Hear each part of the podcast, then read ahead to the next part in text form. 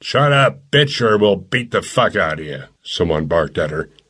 The man behind her held her arms back and had his knee planted into her rear. She was in real pain. The man in front of her now removed his hand from her face and she began to scream. He slapped her real hard several times, and she shut up, though the pull on her arms was brutal and agonizingly painful. You want to listen or I'll punch you in the stomach, the man in front yelled. She quickly nodded yes several times. Let her stand up.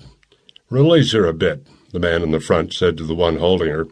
She stood up, rubbing her shoulders, first the left one, then the right, and for the first time looked at the man facing her. He looked old and skinny, but his hands were like steel. Her face ached from the slaps. Listen, he said. Is anyone around? Is anyone coming to see you right now? I'm alone, she mumbled. No one coming to visit you? She nodded twice in agreement. Okay, then, the man said. Here's what I want you to do. Calm yourself. No more fucking shrieking, understand? She nodded yes. Okay, you go and sit on that chair, okay? Calm yourself a bit.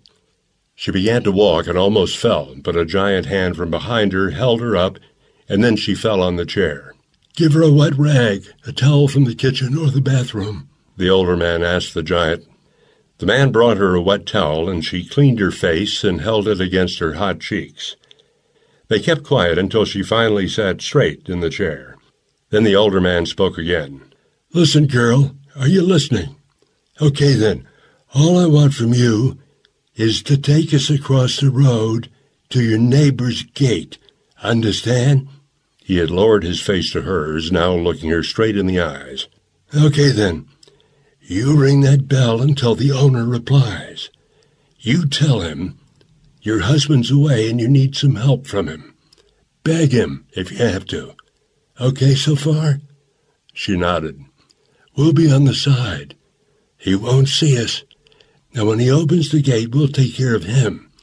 And you, you go back here and lock up. Don't you dare call the cops or anyone. Understand? We'll kill you if you do. She nodded yes and began to tremble. Stop trembling, will you? He barked out, then kept quiet for a while until she calmed down. Now we walk. What's your name? he said. Teresa, she said, but they call me Terry. Move then. Walk, Terry, the older man urged her.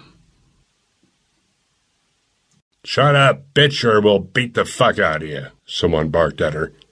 The man behind her held her arms back and had his knee planted into her rear. She was in real pain. The man in front of her now removed his hand from her face and she began to scream. He slapped her real hard several times, and she shut up, though the pull on her arms was brutal and agonizingly painful. You want to listen or I'll punch you in the stomach, the man in front yelled. She quickly nodded yes several times. Let her stand up. Release her a bit, the man in the front said to the one holding her. She stood up, rubbing her shoulders, first the left one, then the right, and for the first time looked at the man facing her. He looked old and skinny, but his hands were like steel. Her face ached from the slaps. Listen, he said. Is anyone around? Is anyone coming to see you right now? I'm alone, she mumbled. No one coming to visit you? She nodded twice in agreement. Okay, then, the man said. Here's what I want you to do. Calm yourself. No more fucking shrieking, understand? She nodded yes. Okay, you go and sit on that chair, okay? Calm yourself a bit. She began to walk and almost fell, but a giant hand from behind her held her up, and then she fell on the chair. Give her a wet rag, a towel from the kitchen or the bathroom, the older man asked the giant. The man brought her a wet towel, and she cleaned her face and held it against her hot cheeks. They kept quiet until she finally sat straight in the chair. Then the older man spoke again. Listen, girl, are you listening? Okay, then. All I want from you is to take us across the road to your neighbor's gate. Understand? He had lowered his face to hers, now looking her straight in the eyes. Okay, then. You ring that bell until the owner replies. You tell him Your husband's away and you need some help from him. Beg him if you have to. Okay so far? She nodded. We'll be on the side. He won't see us. Now, when he opens the gate, we'll take care of him. And you, you go back here and lock up. Don't you dare call the cops or anyone. Understand? We'll kill you if you do. She nodded yes and began to tremble. Stop trembling, will you? He barked out, then kept quiet for a while until she calmed down. Now we walk.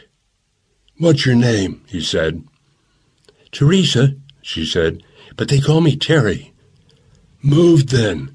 Walk, Terry, the older man urged her.